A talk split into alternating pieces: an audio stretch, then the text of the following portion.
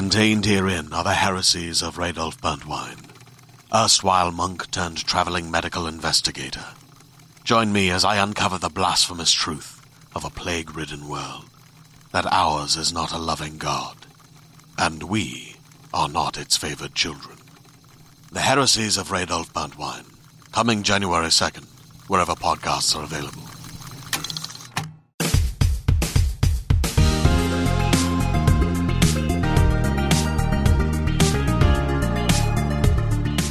Oh, have we got a lot to talk about this week? So much, in fact, that there'll be no endless search this week. So if that's all you listen for, sadly, you're gonna have to turn off now. But There is Matt that and Joe, There is that one guy on. who hates the endless search, so he'll be delighted. yeah, this will be his favourite episode ever. Yeah. And you know what? I'm predicting this is going to be a fantastic episode because these are the episodes I enjoy most. Where Me and Matt. basically, for a long time, yeah, yeah, yeah, just cutting yeah, it off the rest of the reasons. team. yeah, yeah. I'm so sorry, everyone else. That is that is the main reason. The other main reason is we're just going to speak about a lot of things that we're either very excited for or that we've loved playing. I think pretty much mm. everything on this list is good, which is it's at the very least good. yeah.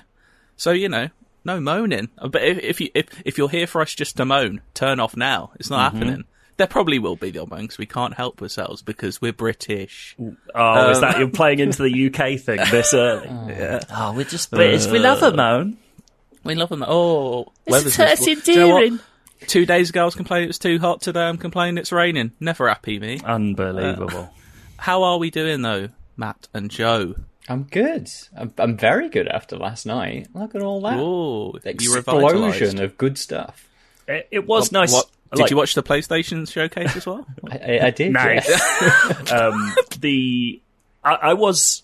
Did you have the same reaction to me when they played that fucking rubbish chess advert at the start of Showcase? That you were thought it like, was so confused. I was watching that, being like, "Fuck! If this is how they're spending the first three minutes of this showcase, it is going to be a shit. It went on and on and like- on. I don't really understand how that advertises PlayStation to a group of people that have tuned in because they already like PlayStation. Yeah, it has. Uh, the thing is, right? Play has no limits, so you do Oh, have to yeah, understand that play has no limits. We started and therefore, a podcast that we said we mm-hmm. weren't going to complain about complaining about Exactly. how Sony opened. Play No, has no my- limits. but if my- you have enough money to upgrade your games. My That- wider point is here all. is I saw that and I was like, we are in for bollocks. And then almost straight away, there was something where, or, you know, pr- very soon after, I was like, this is amazing. Mm-hmm. And it pretty much stayed amazing after that point. Yeah. That was a weird advert, though, wasn't it? Because you wouldn't have took like apart from the big statue of Aloy, it was like, what's this got to do with players? Yeah, it was really odd. It was like a banner Yeah. of Nathan Drake. You know, Anyway, Alright, from. I'm going to say from that point on, it was banging. Eh, It dipped a little, but we're not going to talk about everything because you know we haven't got time to talk about everything they showed off. We're going to talk about the big stuff Mm. and the good stuff.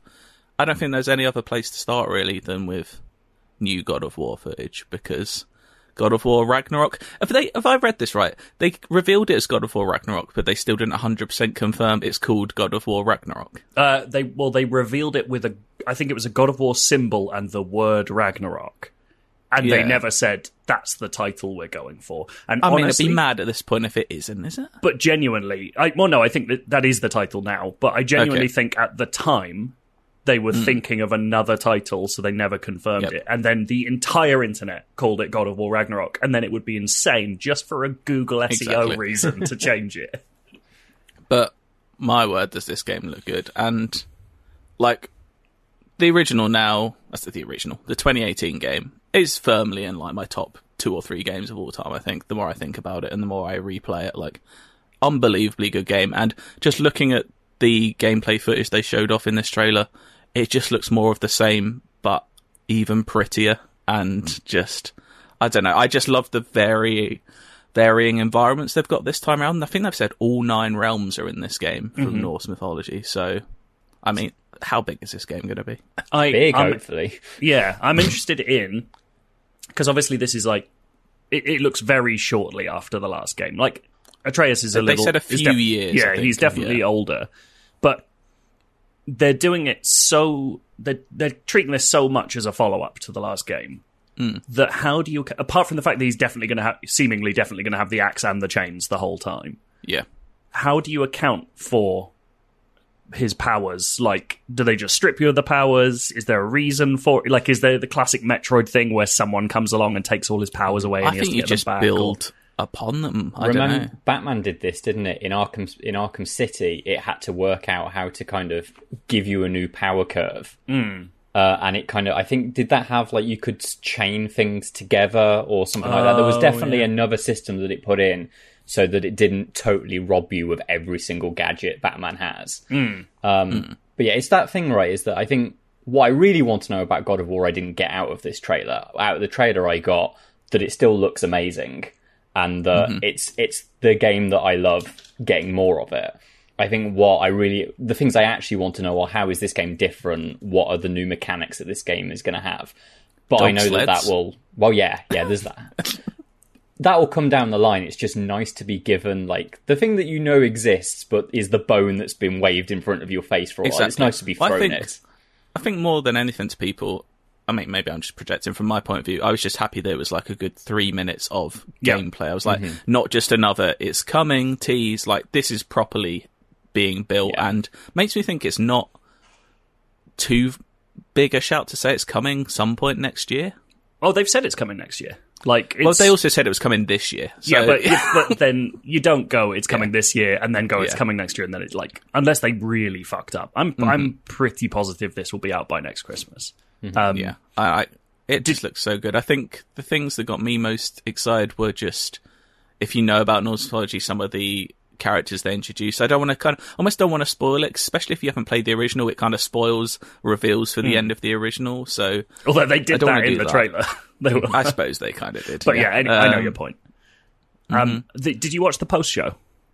I did. Yeah. Because they repeatedly said this is the end of the Norse saga, Exactly. which What? I assumed it was a trilogy. which I think I everyone did, which I don't genuinely- ever said. I love the idea of because it finishes this story, which obviously, I mean, Ragnarok makes sense for that. Mm-hmm. But really, what that does is they're not going to give up on God of War at this point. like, What so that just means new mythology in Yeah. the next game. I'm like, that's fucking exciting. Like, who knows where they're going to go with it? like, honestly, there is a bit of me that wants them to go back to Greece because I'd love to see that this Mm. version of God Mm-hmm. of War within that setting with, uh, you know, less sex mini games and Mm-hmm. harpy breasts being shoved in your face. But like, yeah, I'm kind of sort of though.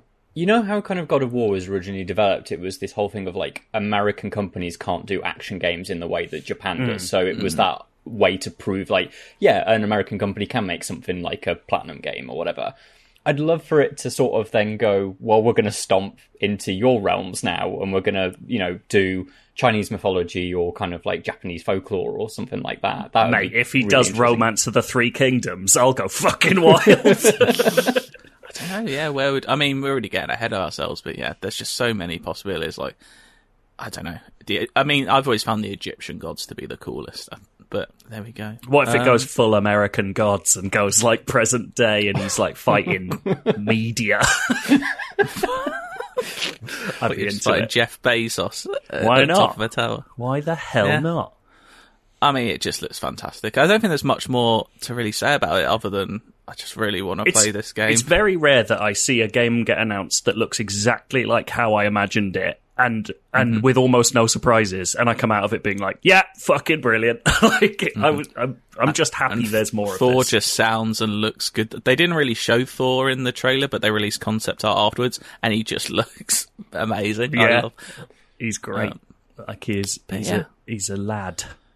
An interesting. I think that one of the other big uh, headlines from this was that Cory Barlog isn't actually directing the game. He's obviously heavily involved as creative director of the studio, but they've actually passed the torch on to I've completely forgotten. Eric Williams. Eric, Eric Williams, yeah. so Um, yeah, that's interesting. They kind of like to get a fresh perspective each I- time. and yeah, that he's um that he's worked on literally every God of War game before. Like, Yeah. also, did you see that tweet going around? Like, the first thing Cory Barlog tweeted in 2020 was "Remember the name Eric Williams," yeah, um, he knew which what is he was doing. which is really nice. like, that must be Yeah. lovely. Um, Yeah, so like, I'm I'm into it. I'm ready. Yep. I mean, that was something we were expecting. Now on to some things maybe we, well, some we definitely weren't expecting, and some we maybe thought we might see.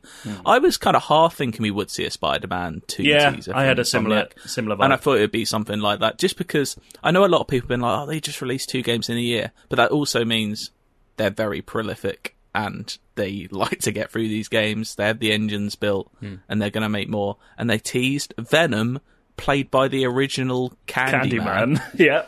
What a piece of casting that is! It's amazing. I like. Uh, so, well, should, are we going to? Do we want to cover Wolverine after this, or are we going to cover these together? yeah, let's go. Well, should we, let's do them together. The Insomniac double act because they I'll- did it the right way round, didn't they? So everyone's like, "Oh, Insomniac, Marvel, Can I Spider Man?" Can I tell you what I did when that happened? Because I was sitting, with, I was sitting with Anna, and I'd been like, I really think they might show Spider Man during this, and I really like those Spider Man games a lot. Um, And uh, and the thing came up, and I was like, Spider Man, yes, and got all excited, and I was like ready to see him. And then the fucking Wolverine thing happened, and I had no other response than to just go. I was just like, I was just so taken aback. I had no intellectual response. It was just pure surprise. Um, th- who knows what this game is, and who knows when this is coming out? If Spider-Man Two is 2023, like you know, Yeah, it It's just kind of said in development, didn't it? I mean, I kind of when they showed the bar, I was like, well, "This doesn't look very Spider-Man-y. It looks a little." Well, that's a around. Madripoorian bar by the look of it. It's- Oh, there we go. Hmm. And um, then they showed the guy at the gym. I was like, "Could that? Are they doing Wolverine?" Like when I saw saying about the checkered shirt being at a bar, I was like, "That looks like Wolverine to me." Then they showed the blood on the fist. I was like, Mm-hmm. Yeah, yeah, "Okay, yeah. they're good- there's metal about to come out of those hands, isn't there?"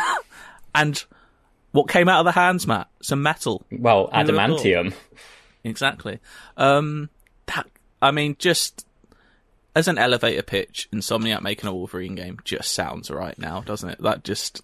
Well, I don't because it's it's that- got to be a very different game for Spider-Man because he's just not anywhere close to the way that Spider-Man plays or even engages with the rest of the world. it feels like there's two different opportunities here, right? Like mm-hmm. there's a there's a single player linear narrative game with with Wolverine. You know, mm-hmm. ki- maybe kind of building on how they like the structure of Ratchet and Clank, if not the, you know, maybe you have like hub areas or something, Yeah. so that it's mm-hmm. a little more limited. Or the kind of wilder part of my brain is like Wolverine on his big fucking motorbike, like Days Gone style Days Wolverine, Gone in- Wolverine. in, like Oh. in like rural environments, just slashing people up, like that bit in Logan where they're running through the woods. Um, Yeah, it'd be Yeah. interested to go if they go the hard. It's it's hard with a Wolverine game to not go for like the eighteen like violent approach, isn't Well, it? Like, especially- slashing people's faces off. especially given the only Wolverine game people actually like was that Yeah. thing. Um, I I would be surprised, and it's not like you know, obviously, Insomniac's made its name, well, not made its name, but changed its name in recent years as quite a wholesome game maker. But they've got like gory shit in their back catalogue. You know, like Resistance wasn't exactly lovely. Um, I could see, you know, I could see them doing doing something grittier if they if they wanted to. Um, but I guess it's also whether being associated with the Marvel of now versus the Marvel of a few years ago, whether you're allowed to take it that direction. I suppose, yeah. I mean, Wolverine and Clank sounds like a good game. Just Clank. I would Wolverine's love back. to see how much he fucking hated Clank. It would be a bit like the start of The Last of Us when uh, Joel just. I tell you what, though, you say that like you know how there's the interplay between Ratchet and Clank, like they have like little things they can do to help each other. If there's just a mission where you've got um uh oh god, why is his name gone? The metal guy, metal Russian guy, Colossus. Colossus, yeah. If there's a mission where you can do it with him and he can pick you up and do a fastball special with you and just hurl you through the sky. do you think? I mean, they'll obviously be in the same universe, but do you think Spider-Man will appear in this game? I feel like is that maybe we're just kind of conditioned now on a Marvel level to think of these things as all connected, but is it all building up to an X Men game and then just a massive Insomniac Marvel game? Like, are they basically in a few years' time, once Square Enix's Avengers eventually probably dies, are they going to go right? Here's our Avengers game, which is the game pretty much people wanted. Honestly, I don't know. I feel like the Avengers game thing is just out the window at this point. I don't think you can. I think it's tainted. That name in games is now just it's associated. But Mm-hmm. It's a shame. X Men game, hundred percent makes sense. Like Yeah. you could still get away with that. Yeah, you could also get away with individual Avengers characters that you hmm. then just put together in a rather than calling it like Insomniac's Marvel's Avengers or whatever. You just give it, you know how like Midnight Suns is a is an event. Yeah. you just Yeah. you, you call the game an event name and just have everybody in it. Honestly, I Mm-hmm. think it's only a few years until we get a Defenders game. Like bring back mm. those characters that Netflix kind of you know, eventually fucked up and is like perfect for a game. Exactly, Absolutely like- perfect. yeah, and they've Or already what you know they've already hinted at him in that Spider-Man universe and stuff. Mm-hmm. Like, come on, put I'm him calling it now. Bookmark it. In the year 2028, we will get a som- Insomniac Civil War. Come on, go on then. yeah, bookmark it, and everyone can go. You're right. Or eventually, in five years or seven years, even just go. Mm-hmm. You're Why do you say? Why do you keep saying bookmark it about a podcast? I don't know. Bookmark it. bookmark the podcast. Bookmark. Put it in your back pocket. Save it for a rainy day. um, but let's briefly go back Spider-Man Two. Is it I co-op? That's my big question. I don't know if it's co-op. I think they'll do the GTA switch between Right. characters. I can see that. thing. Um, although you know what, co-op would be very fun for that game also. Yeah, Um, I like the mean, idea of being able to like do tug of wars with people between Mm. two different uh, whip threads. I wonder if like, I wonder if that is what the because obviously they kind of they did the glow up for Spider-Man onto PS5 already, and I wonder if now you have that built in, and given that you know the the city itself, the structure of that city is going to stay similar, so you don't have to. Notionally, you don't have to do as much work. I know that's ignoring a huge number of development factors, but notionally, the structure is in place. They know what they're going to do with that. So maybe it is a case if you can pour me, more resources into like how does this work as a co-op game? You know, technologically, how do we make that feasible? Um, But also, we have yet to see like a proper like AAA open world game that lets you do online co-op where you're in different places in the city at different, you know, and that kind of thing. Like, I would love, I'd love the idea of, you know, I, you could jump into my game as Miles and I'm Peter, and we're swinging around different places doing different missions, but we're just in the same place. And then mm. you go, you get like a call to a villain breaking out somewhere and go there together. Like, that's That would also- fantasy.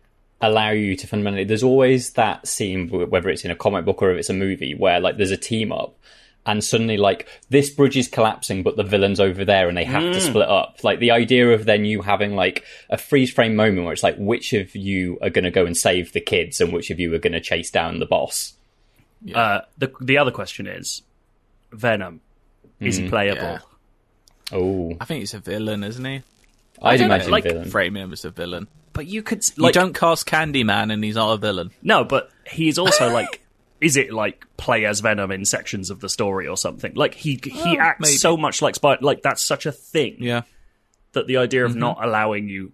I mean, maybe it gets maybe it's like a symbiote suit thing. Like I mean, I'm Yeah. sure that will happen. That always happens. I'll have to be reminded. It's very uh, vague spoilers for the end of the original Spider-Man. But What? um, is it Osborn? Is it Carnage they were teasing?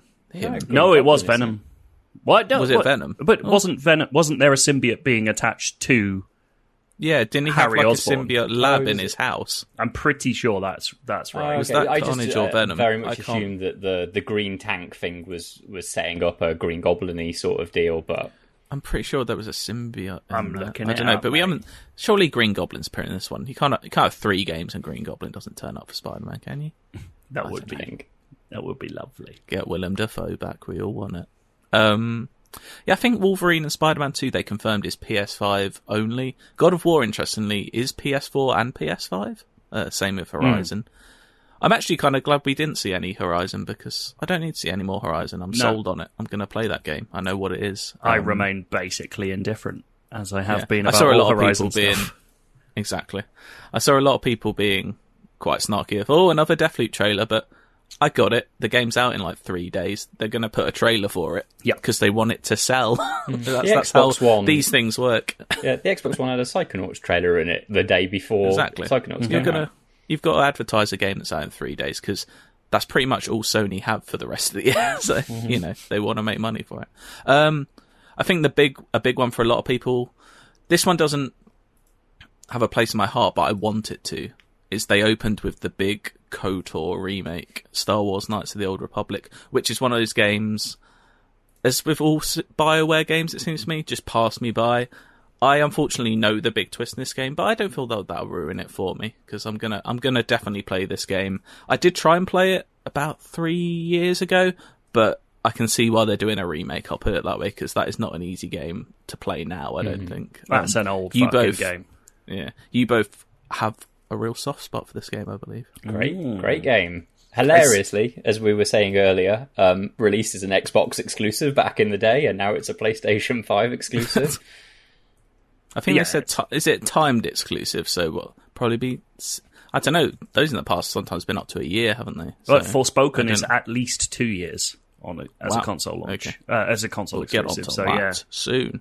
But yeah, not much more to read to say about KOTOR. As- I don't. do you think how much do you think they'll change it? Do you think they'll do full like resi changing the gameplay? Final like Final Fantasy Fantasy VII, seven, yeah. seven Yeah. change I- it. I think, 'Cause like- the original is turn based, isn't it? Real time with Somewhat, pause yeah. is Yeah. essentially what Oh, it is. okay. it's kind of like first Dragon Age, right? Like t- to an extent. I mean, it's fund. It literally is based on. I'm fairly sure it's uh, D and D rule set 3.5. Um, so which is what they use for the Baldur's Gate games. Um, so it essentially like the combat goes in real time, but then you pause it and then you line up, you queue up attacks for your characters to do, and then you let them do them. But this has to be something closer to Mass Effect in my eyes. That you have like all of those powers that you had from KOTOR, or at least analogs of them, but you also are allowed to go and hit things with a lightsaber or shoot them with a gun. That's Like, that's what people want. Yeah. They want to use the lightsabers. I I, Um, I am really interested to see how they deal with the combat in this because I think that has aged out a little bit. So, Mm-hmm. but I think it could be. You don't like tactical lightsaber gameplay is something I'm just into the idea of, and I want someone to do well, especially after Jedi Fallen Order made lightsabers seem like shit. So, um, so yeah, I'm I'm ready for that. Uh, I think it's just gonna. It should just look lovely as well. I'm glad they've said it's a full, um,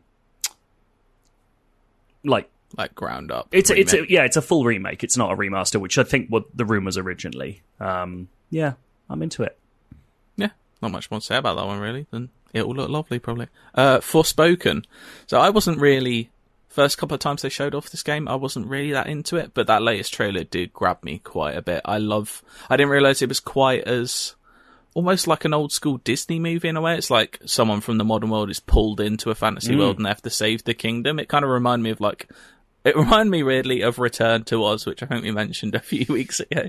Um, I'm just into, I'm not completely sold on the combat 'cause that's generally not my cup of tea, that sort of action. But Joe, I imagine this is your alley Oh. straight up. Yes, please. When I saw that, like, because Forspoken, I was, I've been the same. I've been like, oh, it looks really nice, but beyond that, like, the story never quite got me. And like, we, I don't think we'd seen much. I like, I don't give a shit about dragons and stuff generally, um, but uh, just something about that setup, like the fish out of water thing. I like. I- I didn't think all the jokes landed, but it was like I like that it has a kind of zippy sense of humor. It feels very not Japanese RPG, which I kind of like. I expected it to be a bit. I'm sure it will get into some wild Final Fantasy bullshit somewhere down the line, but I like. Yeah, exactly. Uh, yeah, Nomura's going to come in and look and be like, "Put fucking Buzz Lightyear in it, Jesus." Um, but the but I like that there's a different vibe to it, but in a similar looking world. It feels quite like um not anachronistic, but it feel it feels interesting that those things have been put together. And then yeah, that action when I saw that like the different kinds of magic and how they seem to be comboing and that kind of stuff, like that is so far up my street. Mm-hmm. Um and I'm It's really that- hoping it's not tied to like I I like I really like the Final Fantasy VII remake combat. I hope it's mm-hmm. a proper action game. I want it to be like a fully fledged one. Well, it, it reminds me a lot more of Final Fantasy 15's combat. That kind of mm. like the way in 15 you'd be able to hurl your sword and then the teleport animation would do that thing where it'd turn you into particles and pull you to the sword. There's a lot of that to it, which obviously, you know, it's Square Enix, it's the Lu- Luminosity studio, is it? The Uh, Luminous, yeah. Luminous, yeah. Like, there's all that kind of lineage there. Um, So but- this, yeah, this is the Final Fantasy 15 team minus the director because Yeah, he, mhm. I don't know why he left. There was some weirdness. Um, Yeah. So yeah, But yeah, there's lots of that, and I must say that the humor does land for me. Like that first trailer where it's like, "Is that a motherfucking dragon?" or whatever she said. Like that was already kind of like, okay, I think I'm going to be into this. But seeing anything that has like that ability to zip from rooftop to rooftop uh, while firing spells off and stuff like that, that that has a power fantasy for me that I really like. I also Yeah, love int- like there, there's Go on. this one thing they said a while back. It was a re- I think it's the biggest performing story we've done on IGN about Forspoken, and it was them saying we want this to have the highest quality visuals of any open world game ever made. And it's like if you're going in with that as your idea, it's like I mean, it is a proper put up or shut up type situation. But if they pull it off, like I love that that ambition. It's such it a looks cool very thing nice. to go in. I'll give it to them. They're on the right track. Yeah. I was um, I was actually expecting Final Fantasy 16 at the showcase Hmm. and not Forspoken. Um, I'm surprised they kind of announced that. They revealed it what, almost a year ago now, is it? And I've kind of said nothing since. Mm-hmm. I, th- and it I think like it there's, was. I think there's a good on. chance we'll see it at Tokyo Game Show. So it, I don't think it'll be long before we see it, really. But yeah, I agree. It's like it was an odd thing to like drop and just leave behind. Especially considering that trailer wasn't just a teaser, it was like that was a full on like here are cinematics from our game. Yeah, and, and gameplay and everything. Mm-hmm. Uh, yeah, TGS sounds right, and so it's still got the Game Awards this year, so it's still got a couple of things coming up. But yeah, I was actually like look Final Fantasy 16, but we won't talk about that because they didn't show it, and we're only talking about things they showed. What they did show was more Ghostwire Tokyo, which. If Forspoken doesn't look like a Japanese game, then Ghostwire Tokyo most definitely does look like a Japanese game. Yeah. Um, it's of course from Shinji's, big Shinji's, uh, Shinji Mikami of Res- Resi fame. Not that Um, you tell. it looks no, absolutely it doesn't nothing. look. It's I. I don't know. I know Goofy some people is what moan. it I'm not moaning. this just.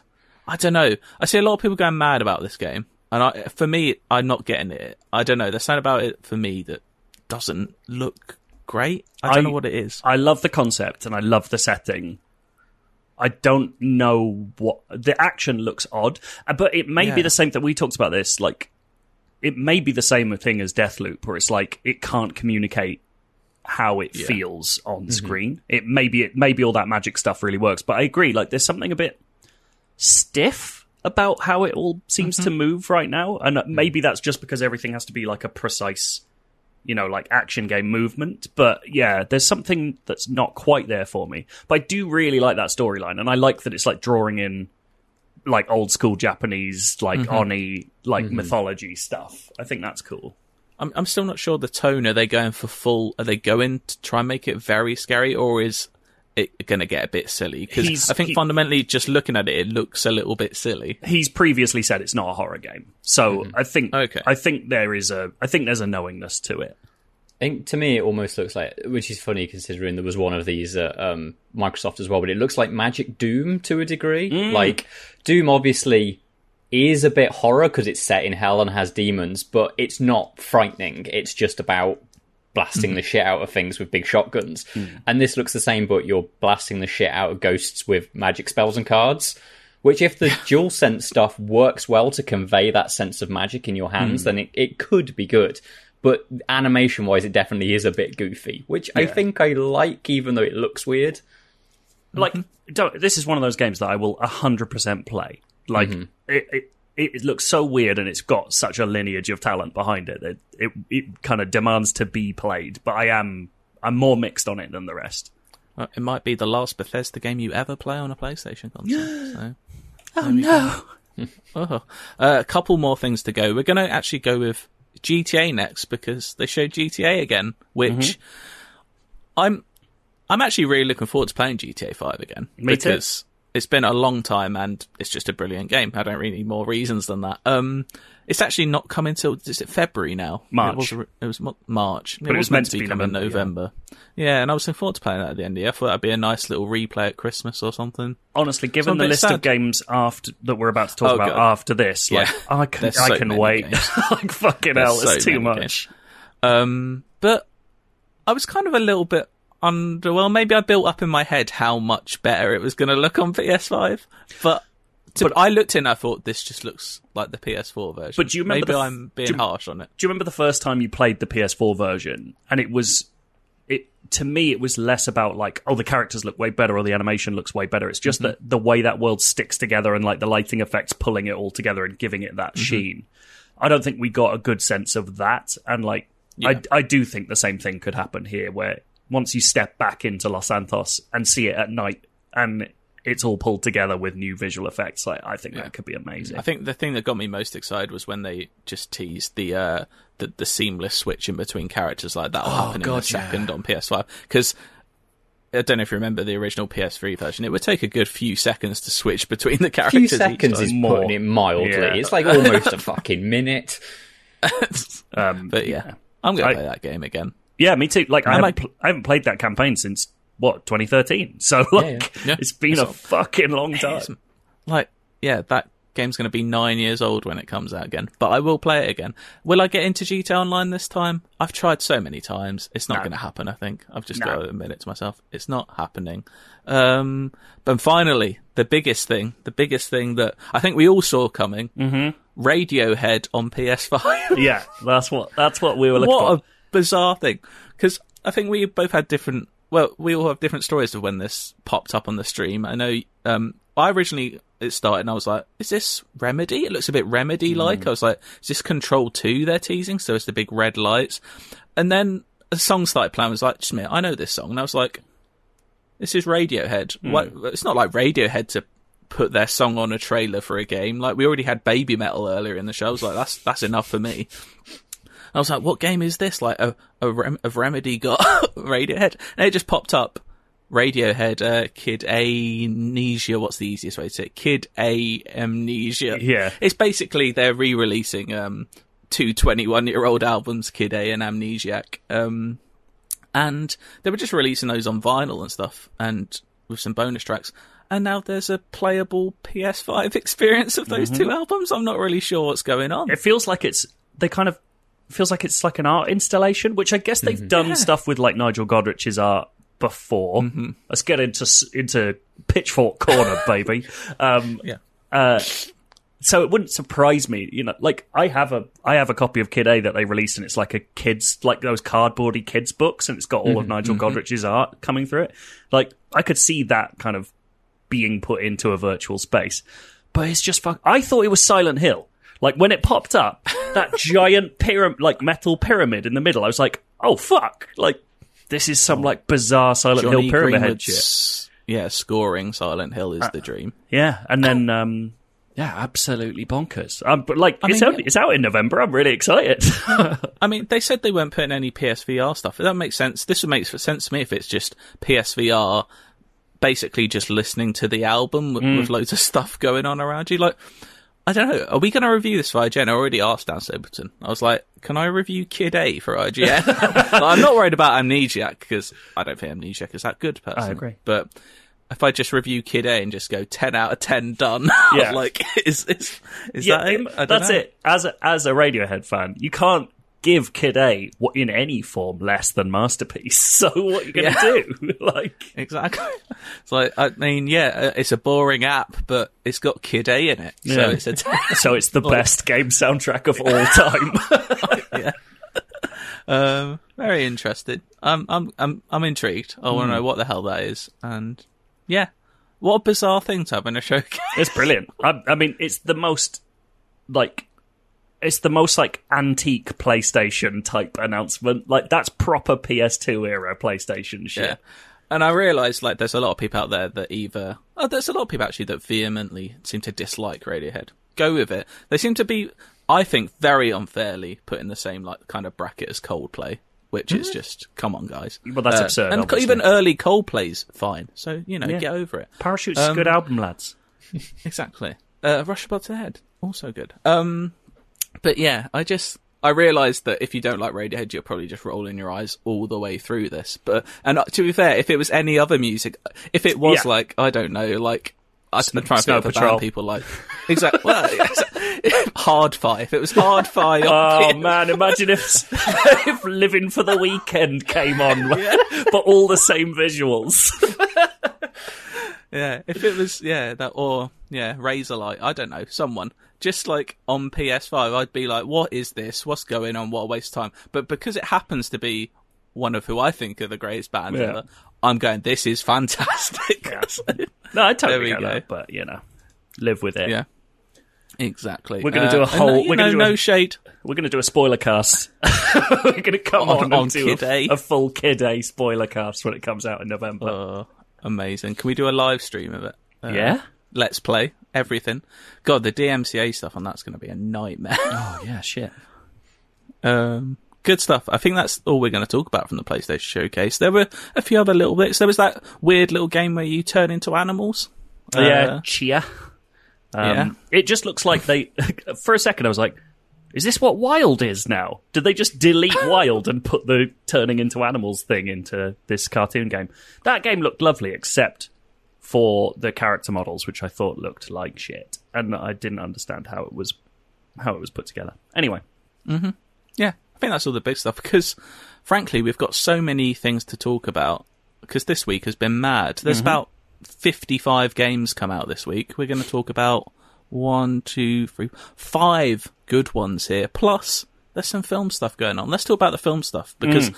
not only yesterday was there a big old PlayStation showcase, but the first trailer for The Matrix Resurrection drops, and it's surprisingly good. yeah, I am like, I am so tedious about how much I love the Matrix. There's my Matrix poster in the background right there, um, and uh, and like I'm also equally, if not more so, tedious about how much I think the sequels are shit.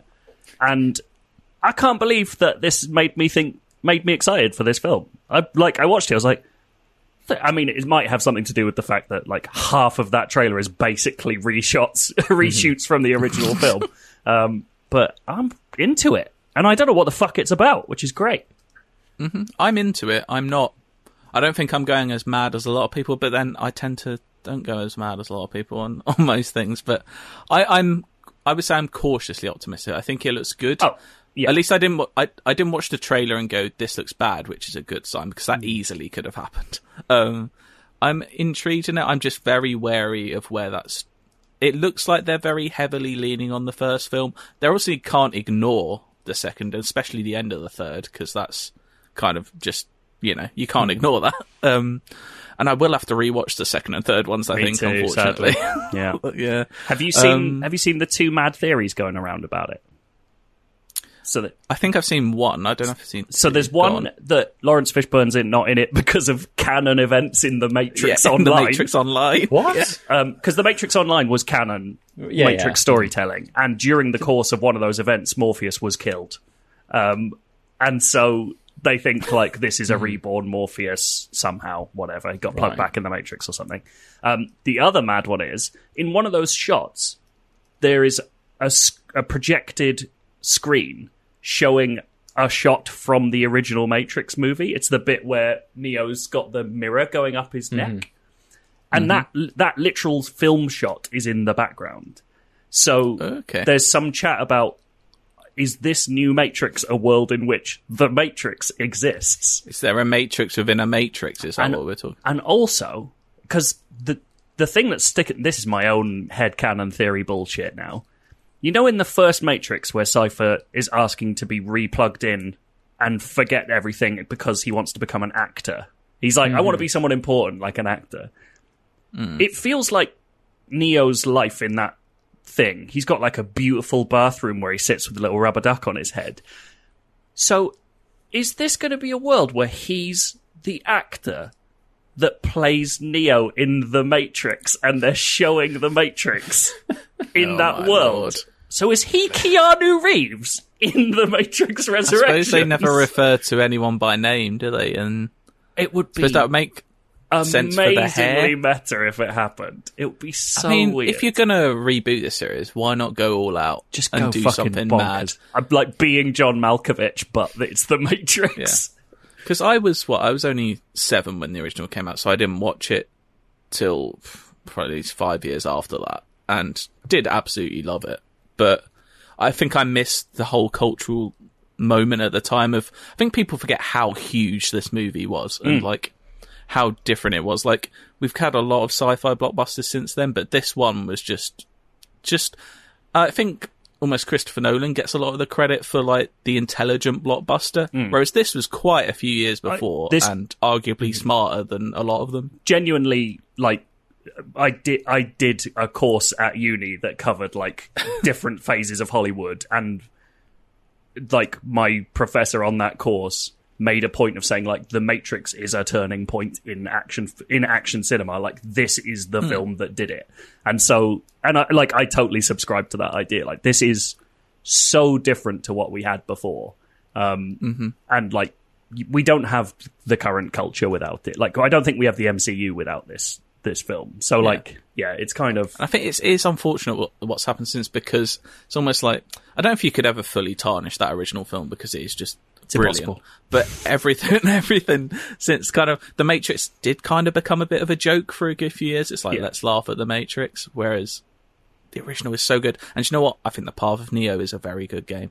I never I- played I the Path of. Neo. I only ever played Enter the Matrix, which oh, was Oh. Into the Matrix, I had a great time with. Yeah. Um, So I wanted the opposite. I wanted of where you just had all the mad slow down powers and everything, Mm. and that's what you got. honestly, my main worry with this is like, if you go back and watch The Matrix now, it's so grimy, like everywhere. Even even the real world looks like shit. Like everywhere's concrete and just like rain, and everyone looks a bit wet and dirty.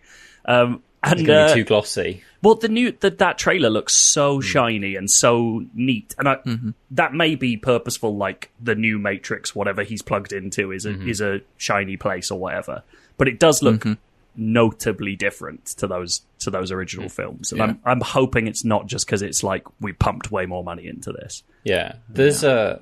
I think there's something about the '90s because it's that tipping point between realistic, real sets and CG, right? Like it's come off the '80s where visual effects are becoming bigger, but there's still a lot of physical sets and the way that they're filmed with like actual celluloid at that point gives them like hmm. that that very grainy sort of texture.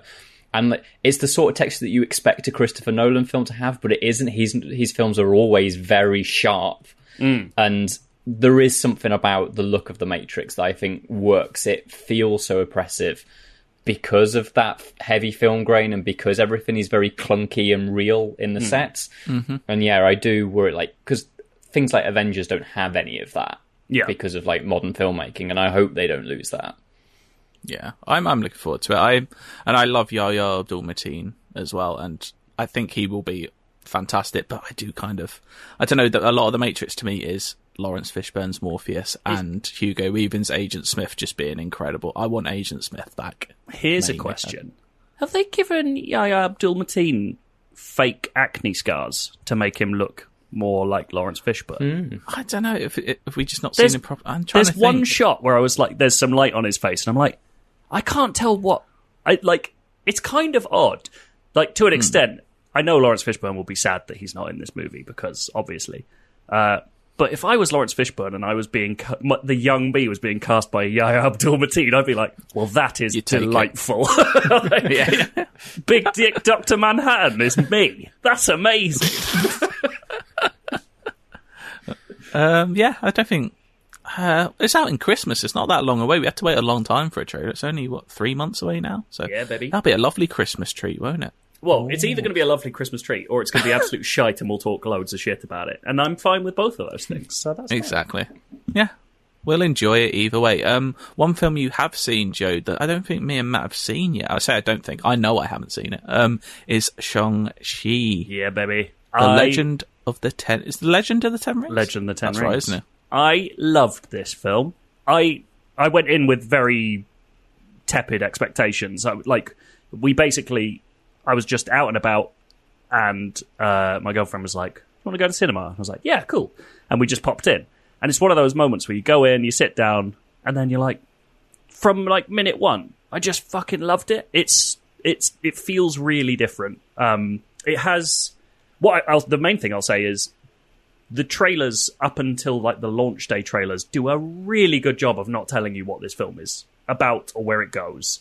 Um, and I would recommend you don't watch the latest ones. Like the launch day trailers they were putting on Instagram and stuff, like give away loads of weird shit, and I don't know why they did that. Um, but it's a film that goes to like quite strange, unexpected places.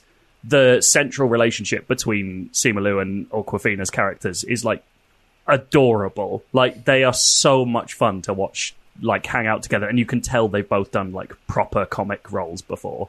Um, and the choreography just makes like Black Widow in particular look like absolute toilet. Like it's mad. You just watch it like I can't believe that a film ago we were watching people just kind of roll about and kick each other in the legs, and then that bus scene that they've showed in trailers is a really long and b fucking brilliant. Like so much happens in it, and it's I it just I had such a nice time with it, and it was so unexpected. Um, and I'm delighted that like this character is or these characters are now part of the Marvel universe because seeing them bounce off some of those established characters will be like brilliant. It will be so nice. Mm-hmm. Yeah. like I genuinely I can't wait. I, I can't believe how much I'm recommending it to people. But yeah, I've, I've not stopped thinking about it. I think it's great. Yeah, I'm gonna. I'm good, definitely gonna go see it soon. Uh, I just haven't had time, frankly. Yeah. Um, but yeah, it's I just think- weird. We're not used to having to go to cinema to see a film, are we? And having no, No. other way of seeing it. well, and it's also done so well now that they've uh, it, apparently like Eternals is definitely theatrical only as well. So they're like they're they're leaning into that now. I will say like I'm sure some people will write in and be like, oh.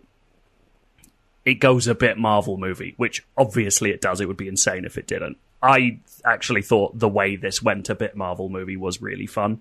Um, but yeah, I think it's it's one of those things. Um, it's just it's really good fun. It's a really nice time. There we go. Maybe we'll talk about it more once other people have seen it. Yeah. Um, you've also been playing a game though, Joe. It's time to get into all the games we've been playing, and there's some good games here, I tell you. Mm-hmm. Let's kick off first with the new WarioWare, Joe. Yeah, WarioWare. Term WarioWare man. You love the little mini micro games, even though you I love do. the little It's smaller like- the better. That's what you say.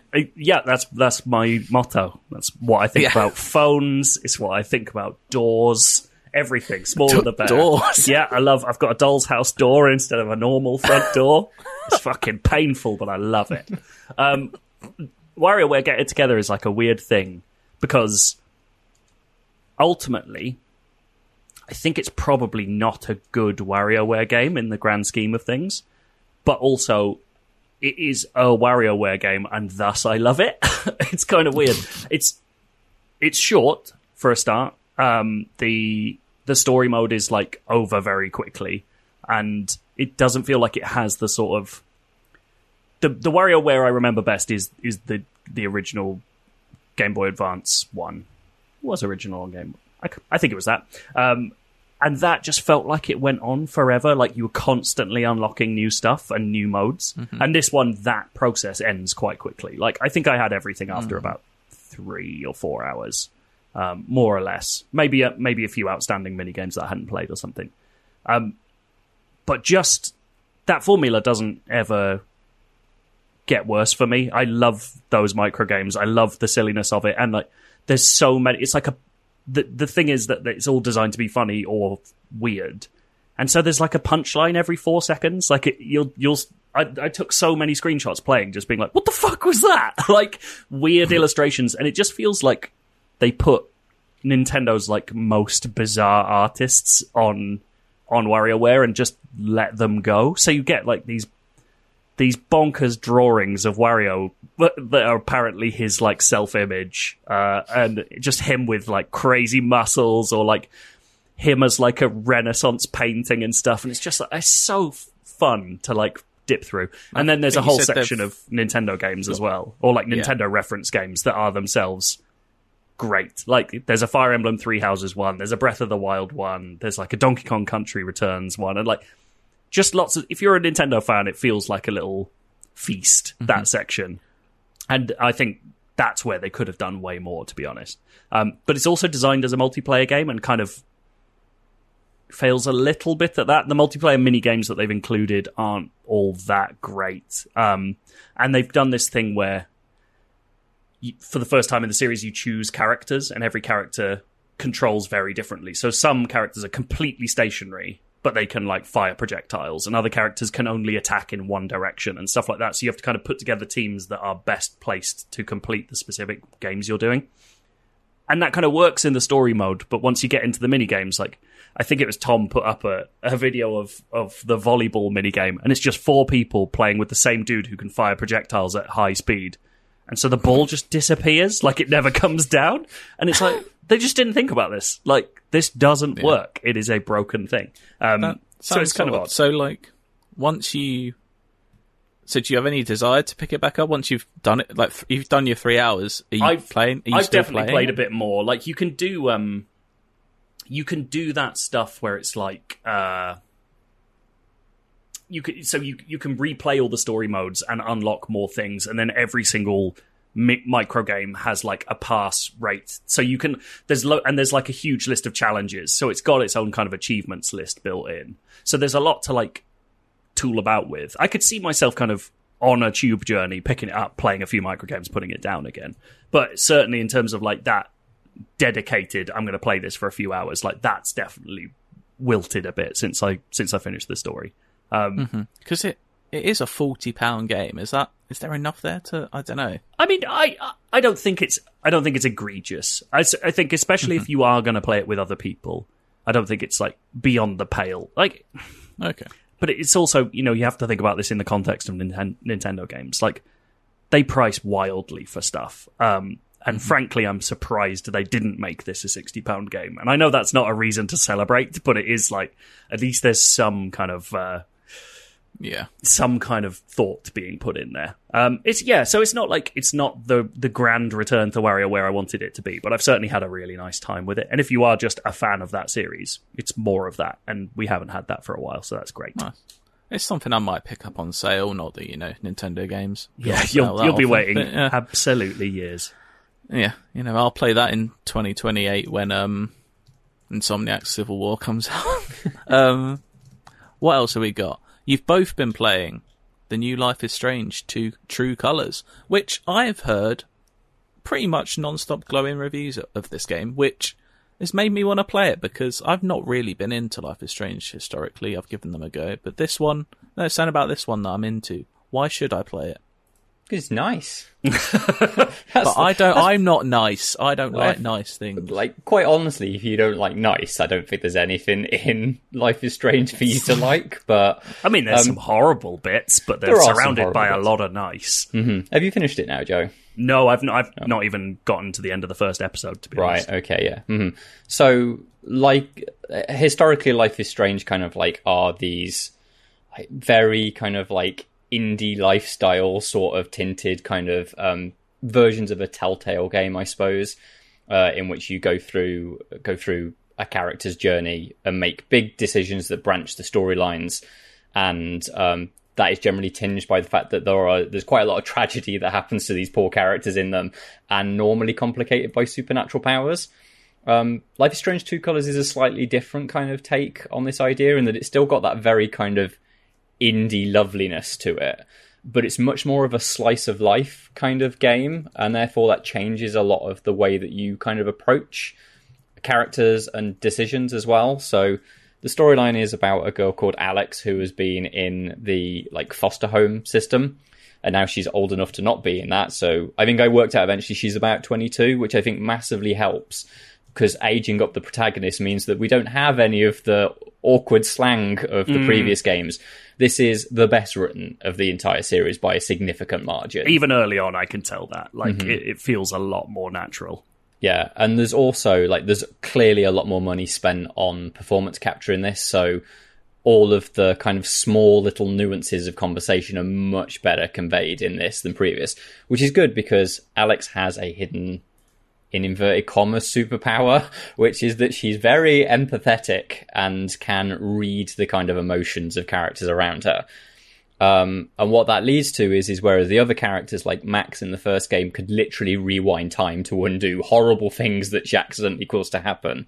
And Life is Strange 2 was much more about trying to keep your kid brother that is basically Carrie, um, under control.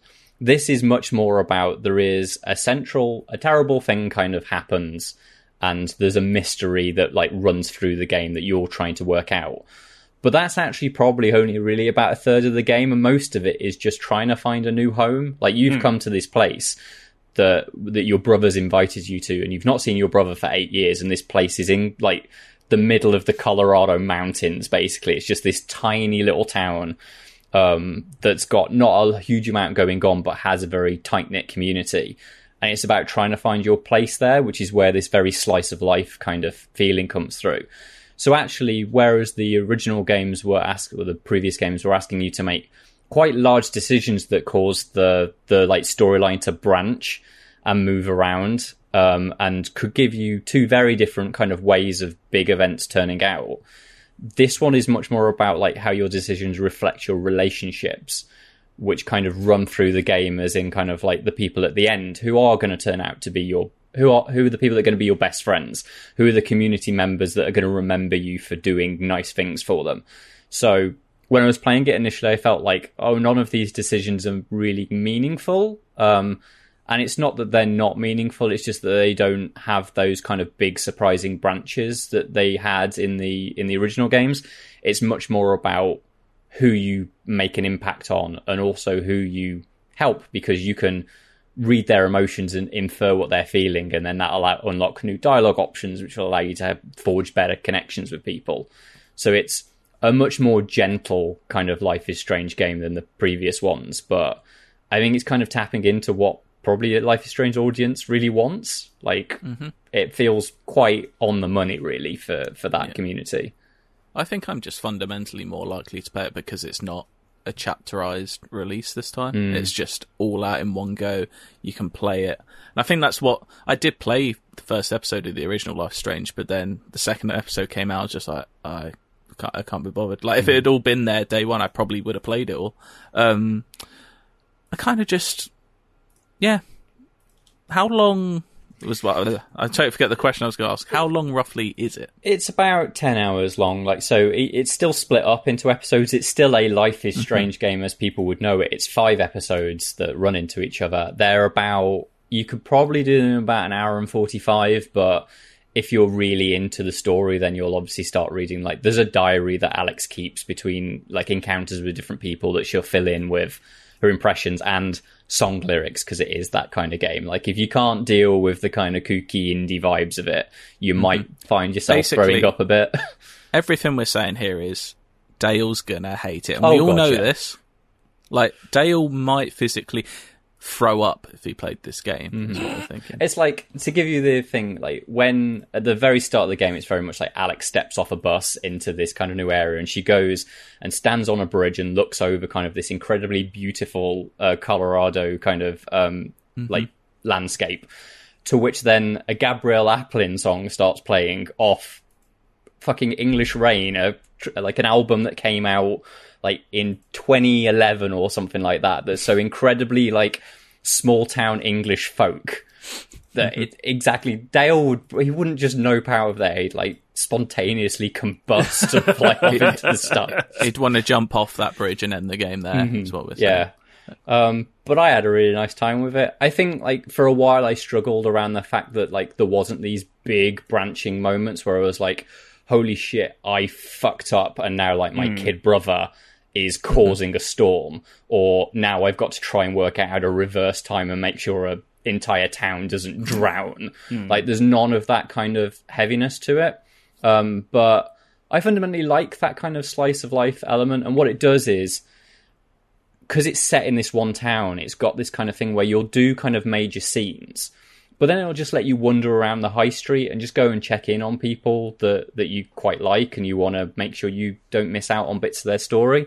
Which reminds me actually a lot of how in between missions in Mass Effect, you'll walk around the Normandy and just check everyone's all right. Yeah, you go and do that little route where you you, mm-hmm. yeah. visit everyone on every floor. Yeah, yeah, mm-hmm. and mm-hmm you know, kind of like there are some bits of that town that I couldn't stand, like the fact that there's a weed dispensary. I was going to say it's like the hippest rural town there's ever been. Like they've got a record store and a dispensary. Even the old fart who runs the pub is like a wisecracking lad who yeah. uses social media, and you're like, this is absolute fantasy.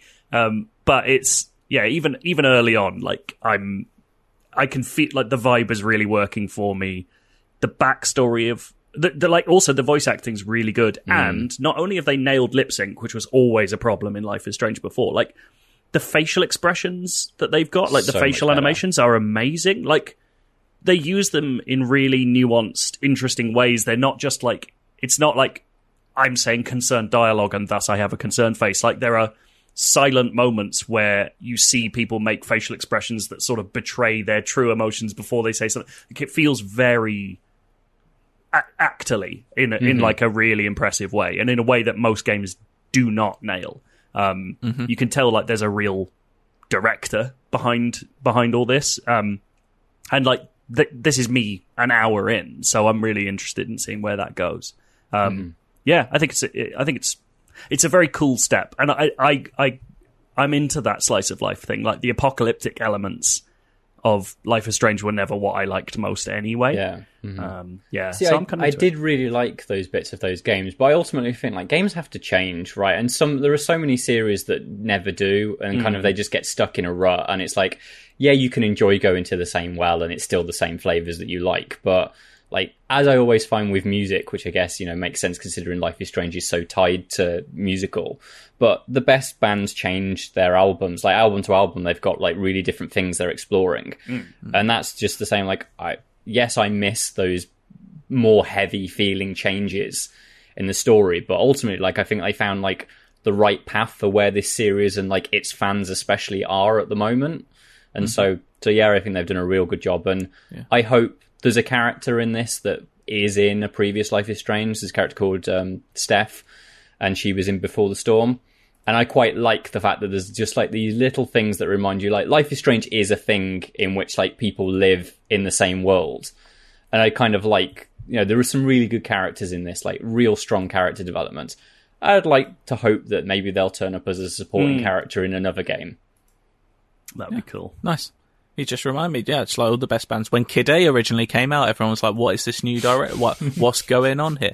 Suddenly, over time, people realised this is a hmm. fantastic piece of work. You'll get some Um, Radiohead in Life is Strange as well. You. Oh, in the trailer, they did do a creep cover, didn't they? Mm-hmm. But Yeah. I will You say, you know, that song has been covered to absolute mm-hmm. death. Also, Well, if you it's actually quite a good moment in this. I was genuinely dreading Okay. that bit coming up, but mm-hmm. it kind it kind of works. I mean, it's still you know, it's still very Life is Strangey, uh, but it is actually quite a good moment. It's not. It's not a love song, and that's what people often cover. Well, it it as. not used in that way No. here. good. The other thing I like about the music in this is like obviously the kind of record story is very much a kind of like it's for hip people that listen to music before it was cool.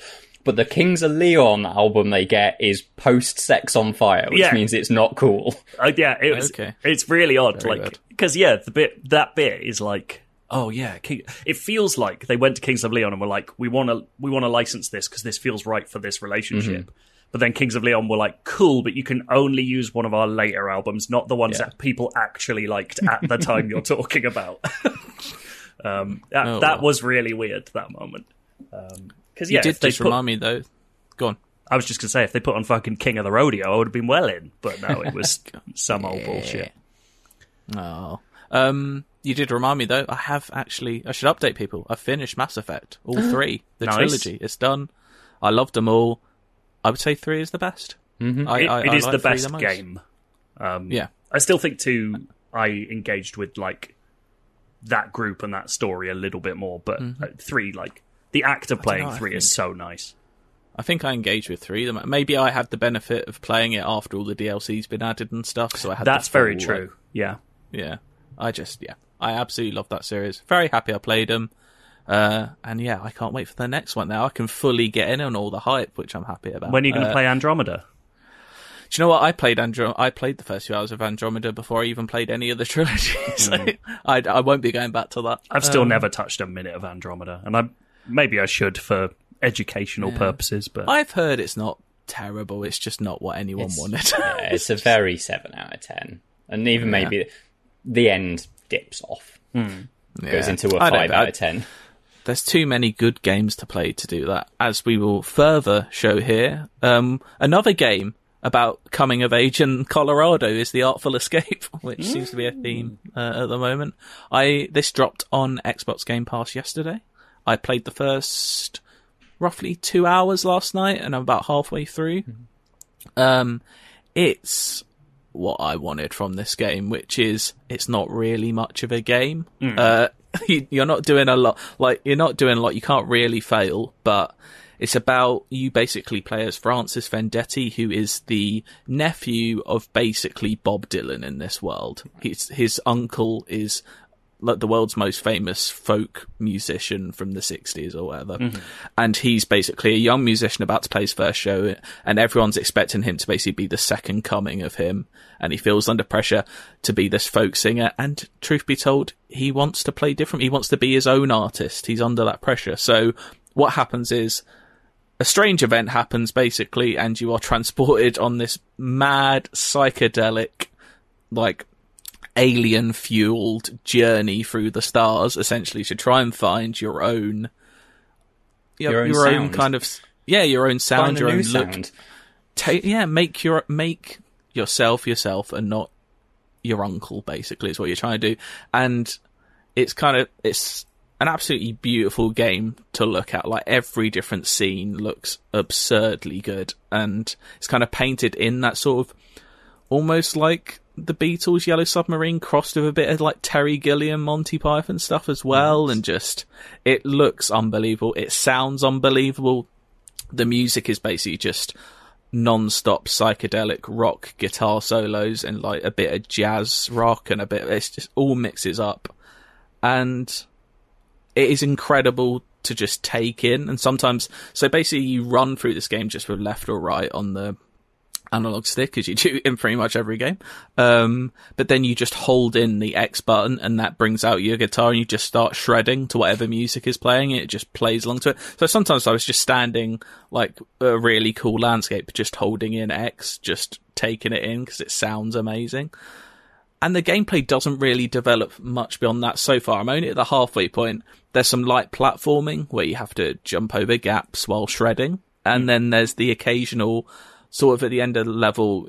They're not really boss battles because you're kind of just playing along with other people, but basically very simple like memory game stuff, like um, remembering like press X Y left bumper, X Y left bumper, that sort of thing, to try and get through the levels and like I said, it's not the most challenging game in the world, and I don't think it's about the gameplay, and that's not really what I'm playing it for. It's just an incredible thing to look at and take in. Kind of a bit like what I imagine the Radiohead thing will be like. It's not going to be. Imagine if the Radiohead thing's an FPS now. but um, yeah, I I would recommend this. Like, I think you'll pretty much within half an hour know if this game is for you or not. It's only four or five hours long, I think, and I'm I'm loving it because it's. I've been looking forward to this for a long time. Uh, the Artful Escape. If you haven't heard of it, are you guys going to try it out? I am. I'm really looking Yeah. forward to it. I've just got too many fucking things. Oh, it's Uh, already yes. downloaded. I'm playing it this weekend. Yeah, I'm Lovely. doing. I'm I'm doing simultaneously game. I don't know if I could talk about and also Forgotten City. Uh, so just there's too many thoughts to to handle Oh, God. other You're things. going to have a treat with the Forgotten City. I'm I'm like And- I'm like four hours in, and uh, it's. I mean, you've talked extensively. It's fucking amazing. Like it's it's mad how well that that idea works. It's so good. Uh, but yeah, the Artful Escape, I would recommend anyone try out because if you have Game Pass, after all, it is free, and you know you'll find out if you like it or not. Uh, just smack some headphones on and play it really loud, or if you have a good sound system, just play it loud. Um, you guys have been playing the Lost in the Lost in Random, Lost in Random, which hmm. is out today. I've been excited for this game. I know Joe, you did a preview last week where hmm. you were very excited for it. Yeah, You've been playing the full thing. I've not you gone still- further than I got in my preview. I have to say. So, Oh, my come my on thoughts about the preview remain intact. Well, um, you didn't talk about on the podcast, so people can hear your thoughts on the You're preview. right. Matt, where are you? At Are you it? enjoying it? Uh, I am in what I believe is known as Two Town. Okay, yeah. So I I got to the end of Two Town in my section, Mm-hmm. so we played more or less the same stuff. Um, so my feelings about it were, uh, I really love how it looks. I really like Mm. the sort of, it's got the proper dark fairy tale like. It feels family friendly, but then there's some stuff that pops up, and you're like, "What the fuck? this is really horrible," um, which is cool. And I, like, I came out really intrigued by the combat, and from I understand from uh, reviews which are trickling out as we speak. Like, I think the combat maybe doesn't expand in the way I was hoping it Oh, would, which is a a bit shame. sad. But I will say that the combat itself is still really fun. I love the idea behind it. It's properly strange. Like, you start every battle completely powerless, apart from the ability to knock crystals off of your enemies, which power, which for every crystal you pick up, you draw a card, more or less. Like maybe it's there's sort of a power system at work that I can't quite work out. Um, and you draw these cards, and then at a certain point, you can roll this little dice friend you have, and whatever la- whatever number he lands on is how much mana you have to spend on the cards. So you've got this like deck building thing of like how am I going to build the best combat deck for like I'm statistically am I always going to draw a weapon that I can use am I going to get enough healing as I go through, and am I going to be able to drop like traps or like buffs? Um, so it really, it genuinely has like a, you know, a, thoughtful deck building system at the heart of it, but it's translated into an action game, which is very cool. Like it's just very interesting. Uh, and like you can get fucked over. Like there were times where I built a bad deck and I was just like repeatedly not drawing a weapon and just having to fucking run away all the time. Um, and I just think that's I think it's just really interesting. I love that a game is trying something that genuinely is very rare in a preview that you're trying to describe a system that literally has no immediate precedent. Like there's nothing else like that. And that's always a mm-hmm. good sign. That's like something different is happening here. Yeah, I think kind of like we'd casually mentioned the idea that there's a little bit of Final Fantasy VII remake mm. parallel in the way that the combat works. In that, like when you throw Dicey, your dice friend, it puts the world in a frozen state, so you can then have a look through. Like, okay, so Dicey's rolled a two. That means I've got two mana to spend. Let me have a look through my cards. Am I going to spend two one cards? which you know uh, in my deck at the moment is that will give me a sword and it would let me like maybe use a healing potion or something like that or do i want to spend both of them together and give myself a bow and arrow or stuff like that and i like that the fact that when you give yourself a sword like that sword will eventually break so you need Yeah. to make sure there are multiple swords in your deck like all of this stuff i think is is really fun and that is a shame that you know if that doesn't get any more advanced or interesting than that but i still think it's one of those things that like you know, there are plenty of shooters where the shooting feels good and it never fundamentally doesn't get any more interesting because the enemy design isn't good. But if the hmm. shooting feels good, the shooting feels good, right? So, Yeah. like the if the core of that system is good, like I'm sure it, it's almost certainly that game's like six hours long, isn't it? It can't be. Yeah, I, well, I, I'm not entirely sure. I mean, I got to the end of Two Town, and there are six places. uh, Yeah, mhm. within two or three hours. So it's not like, yeah, certainly not going to be a, a enormous proposition. So I think it's probably enough to like keep it afloat for that kind of. If it's as long as I think it is, then I think it will hold my attention. Um, I really like the look of it. It does oddly feel a little bit, and I don't mean this as a insult, but like a PlayStation Two game in the way that you explore the kind of worlds. Hmm. They're very kind of like. It, from an era where worlds had to be a little bit more like tightly built Yeah. because of the fact that like there's not that many NPCs we can put in. But that does mean that while you might only see one NPC on every corner of these towns, they're fucking weird. Each one Yeah. you meet is really bizarre and quite memorable in very much the way like I don't want to say they're definitely inspired by, but there's a lot of Laika in this, a lot of Coraline and Yep. Boxtrolls especially. Yeah, uh, like, and it comes. I think uh, I follow the the kind of. I don't think he's the director, but he's certainly the guy that runs that studio studio on Instagram, and he he does a lot of those things as sculpted creatures, and you can Yeah. really feel it. Like you can feel that someone has made those things. They're not just like flat digital creations, and I I hmm. do love that feeling that it's sort of a.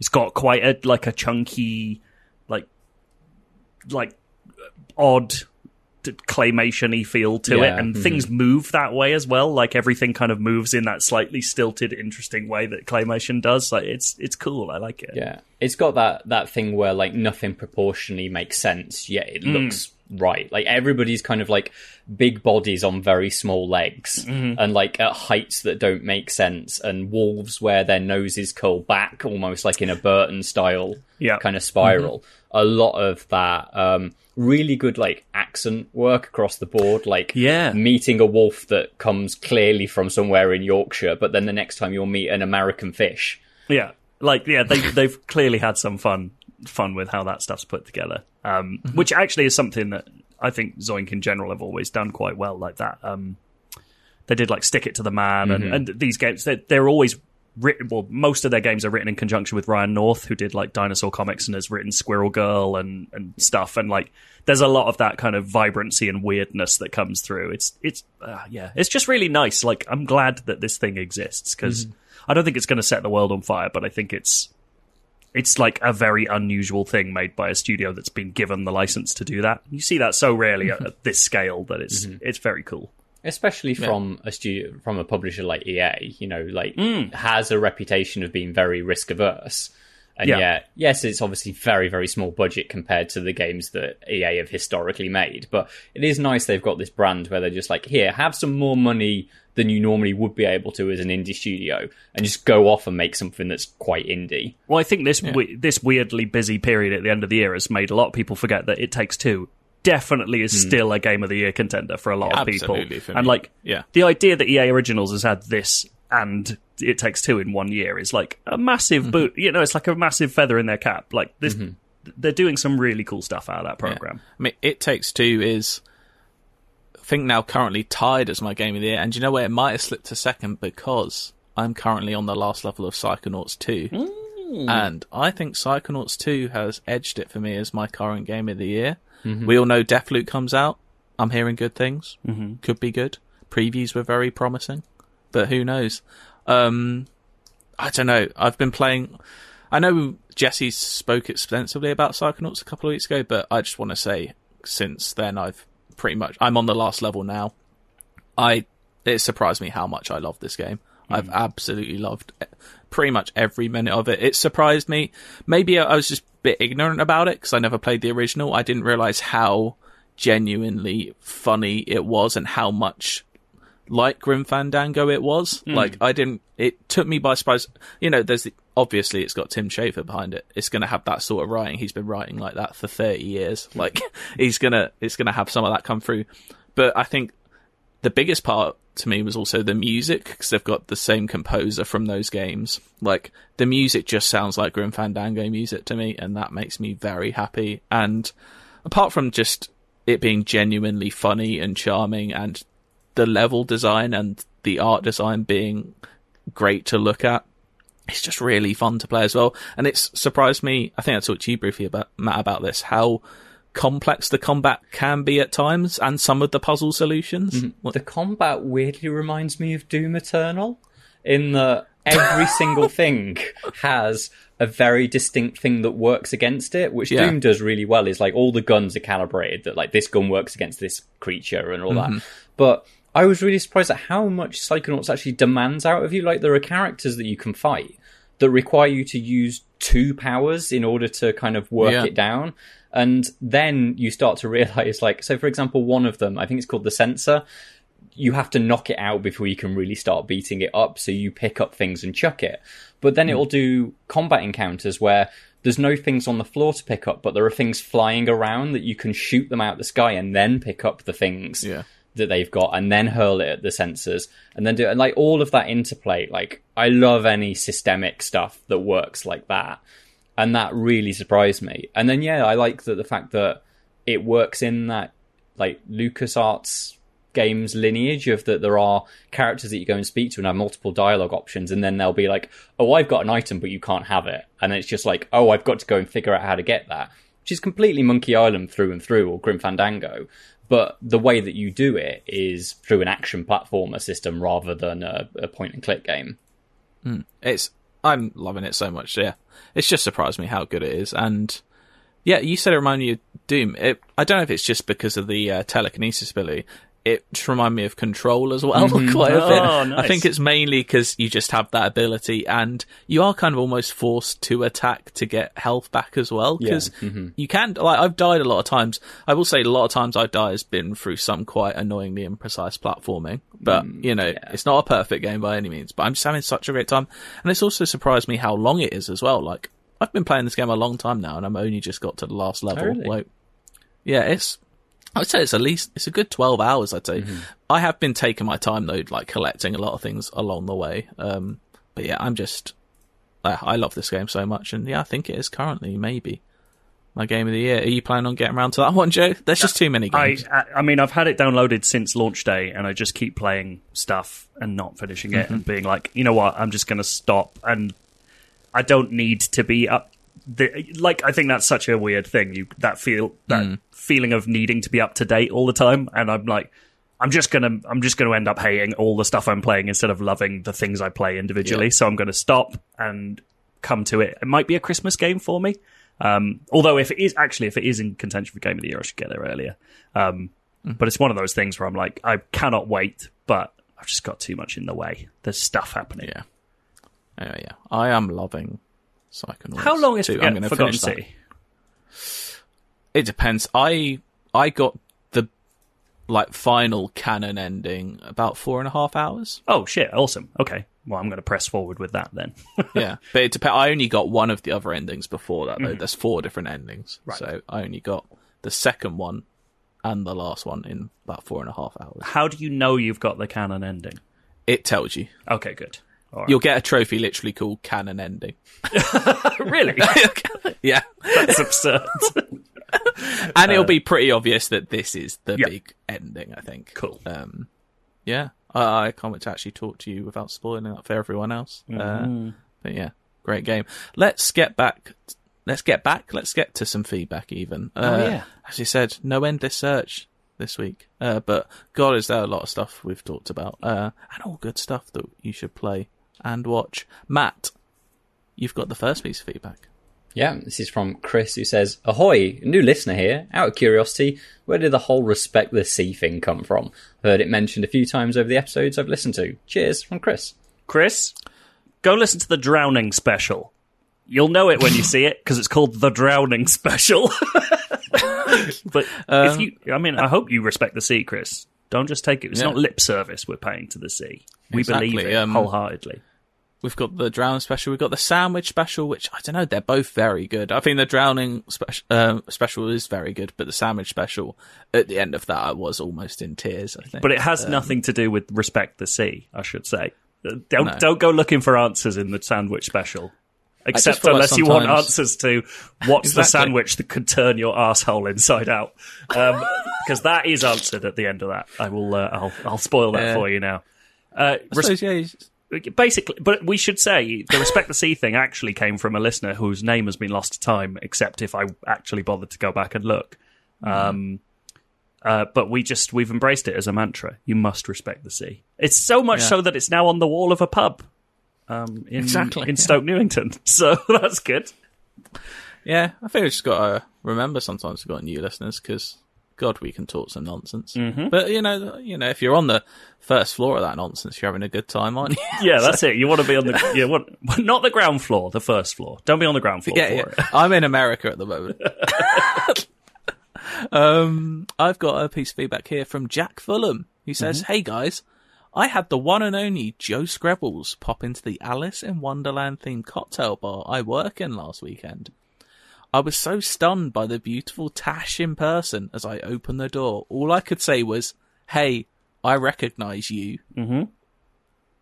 Yeah, that happened. What's the weirdest? What's the weirdest place you've all been recognised by fans of the pod and IGN as a whole? Hope you've enjoyed your time in the bar, Joe. Did you enjoy your time in the bar? I did. It was a lovely cocktail bar. you can't say you didn't. No, but I genuinely did, so it's fine. I've got pictures of it and everything. Um, it's a it was a Mad Hatter's Tea Party themed cocktail bar in Oxford.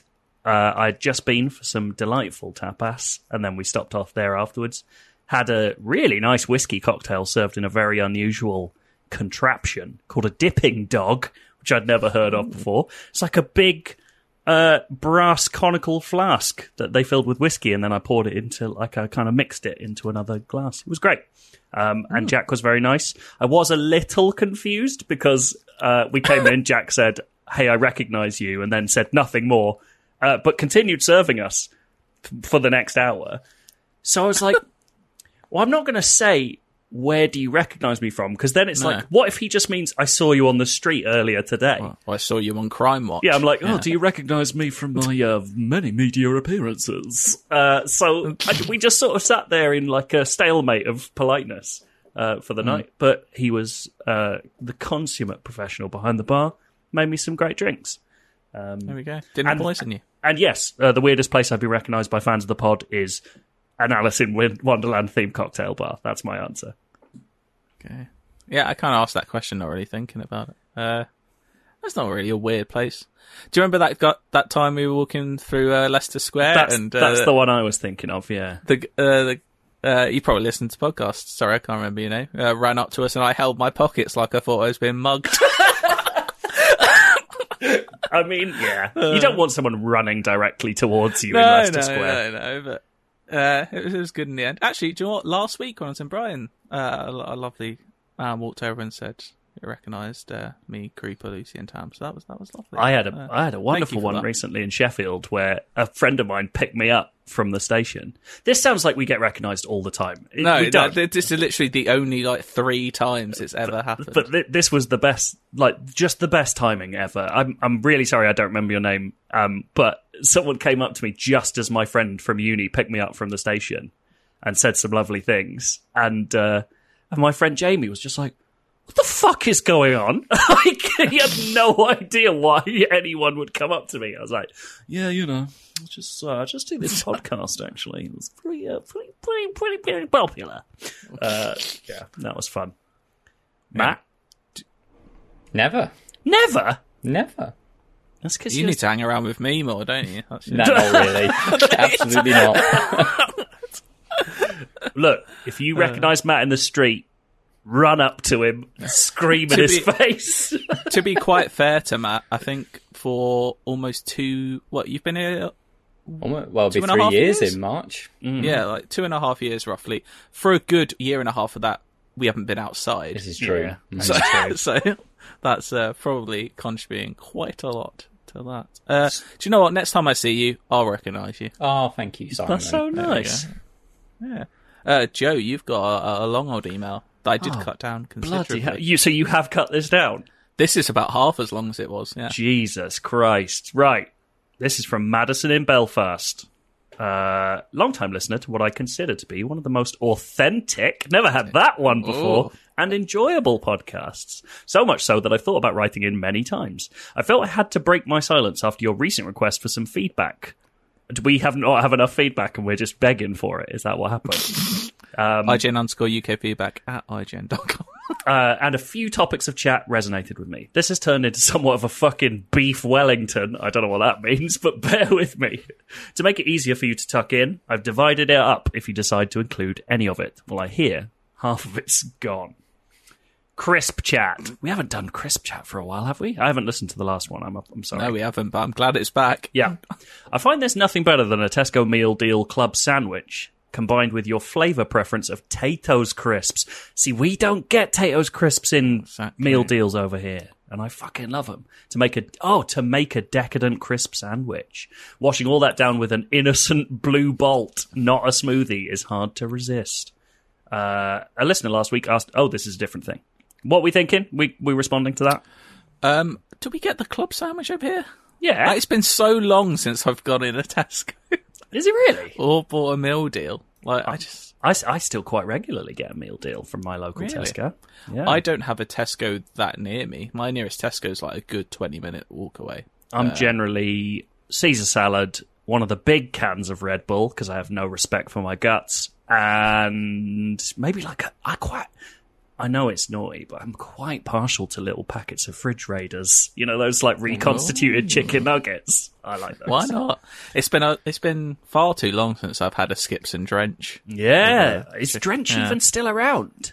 Yeah, you Is Drench a it. casualty Ooh, of the pod- of the pandemic? No, we're all right. Uh, Okay. nah, you can find it. Uh, but yeah, it's a good combo. Next section. A listener last week asked about games and films we defend and promote despite lack of general adoration. So, on that note, Dog Soldiers, uh, which is a film that a lot of people really love. Uh, Dog Soldiers. seen it. You haven't seen it? No. I think you'd quite like it.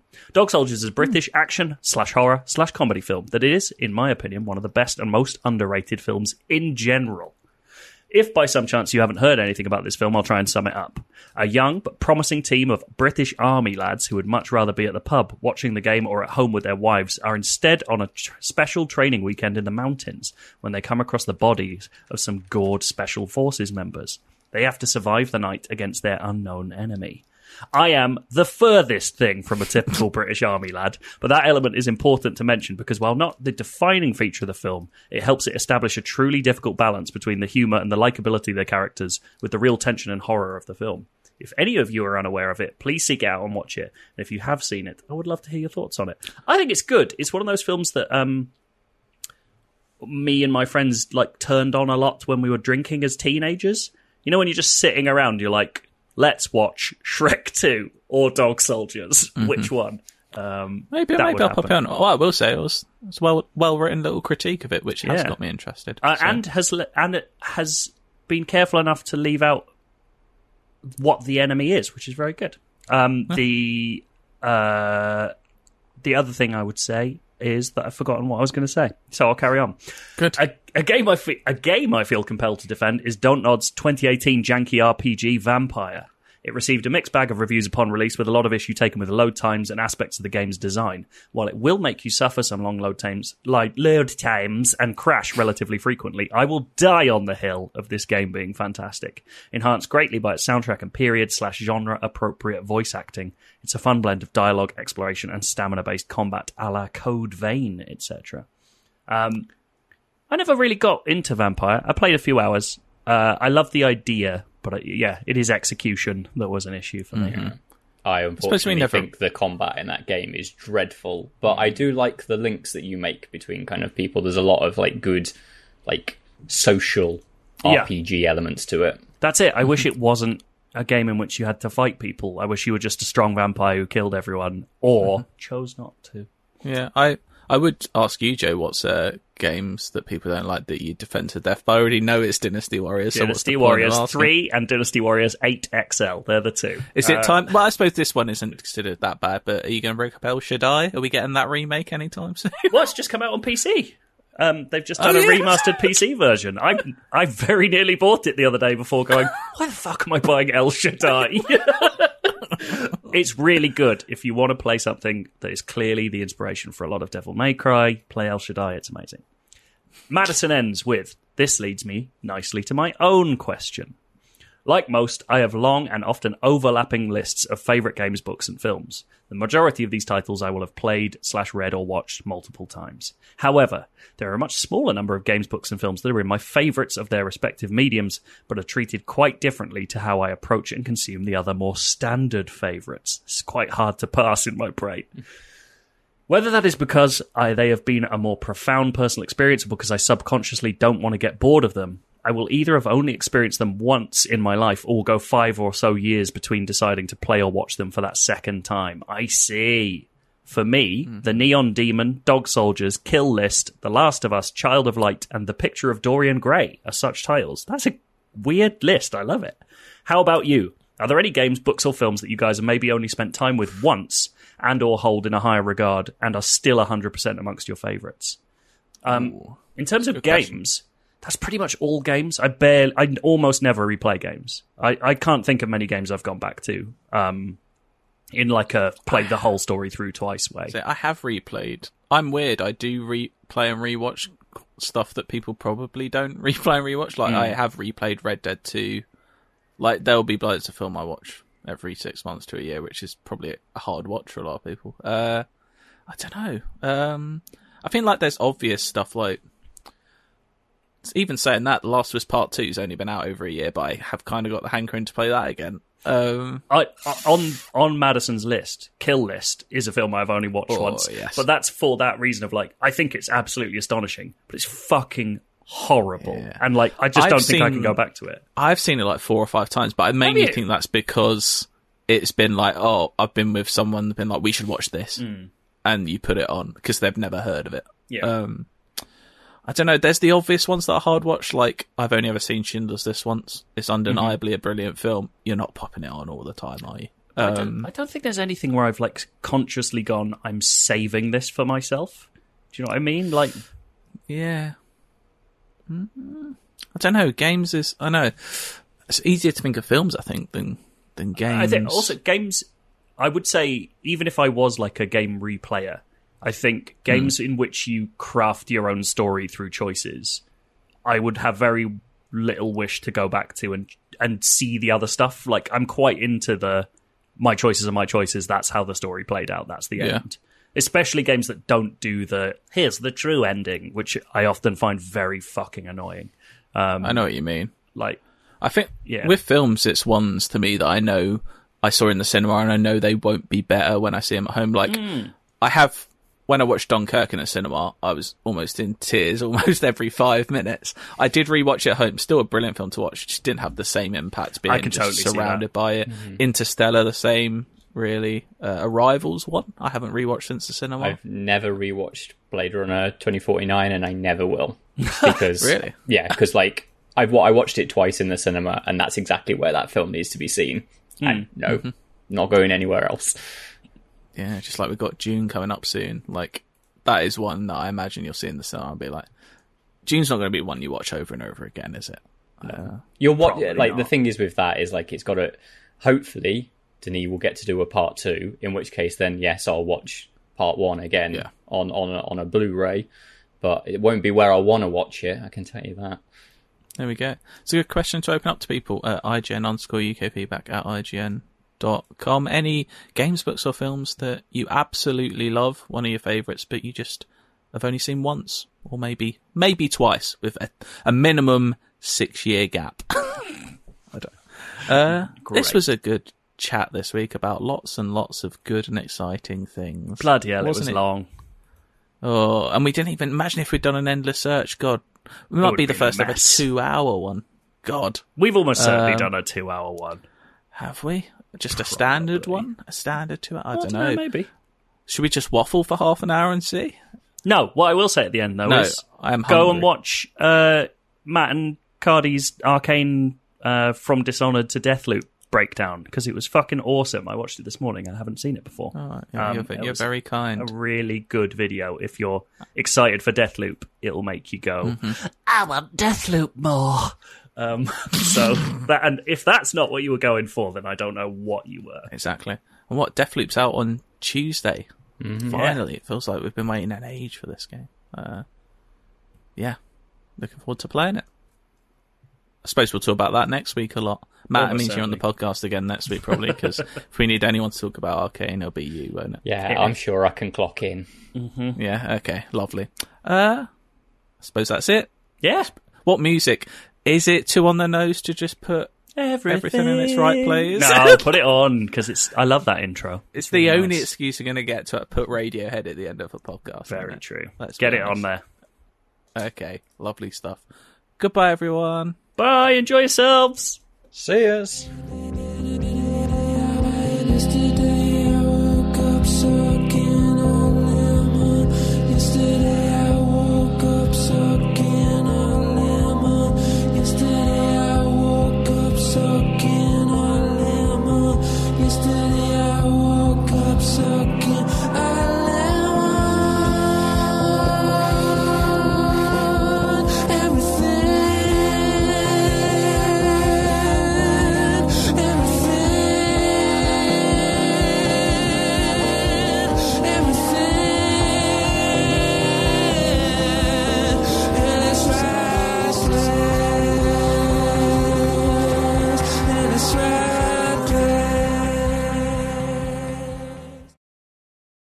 Hey there, this is Justin Bartha. I made a funny new podcast, King of the Egg Cream. It has the greatest cast in the history of podcasts with actors like Lewis Black, I'm torn by my feelings for two women. Bobby Cannavale, You can eat it, or if someone hits you, you can put it on your cut. Melanie Lynskey, I wonder what these marvelous things are that look just like boiled chicken feet. Jason Ritter, I can break things and pick locks and kill people. Michael Stuhlbarg, The whole point is to inspire people that they should make themselves better. Ari Graynor, No, don't whet its appetite. What are you, an idiot? me, Justin Bartha, That's not just any egg cream, that's a Lemke's special. and all narrated by the hilarious Richard Kind. This is the story of Harry Dalowitz and how he rose from nothing to become New York's King of the Egg Cream.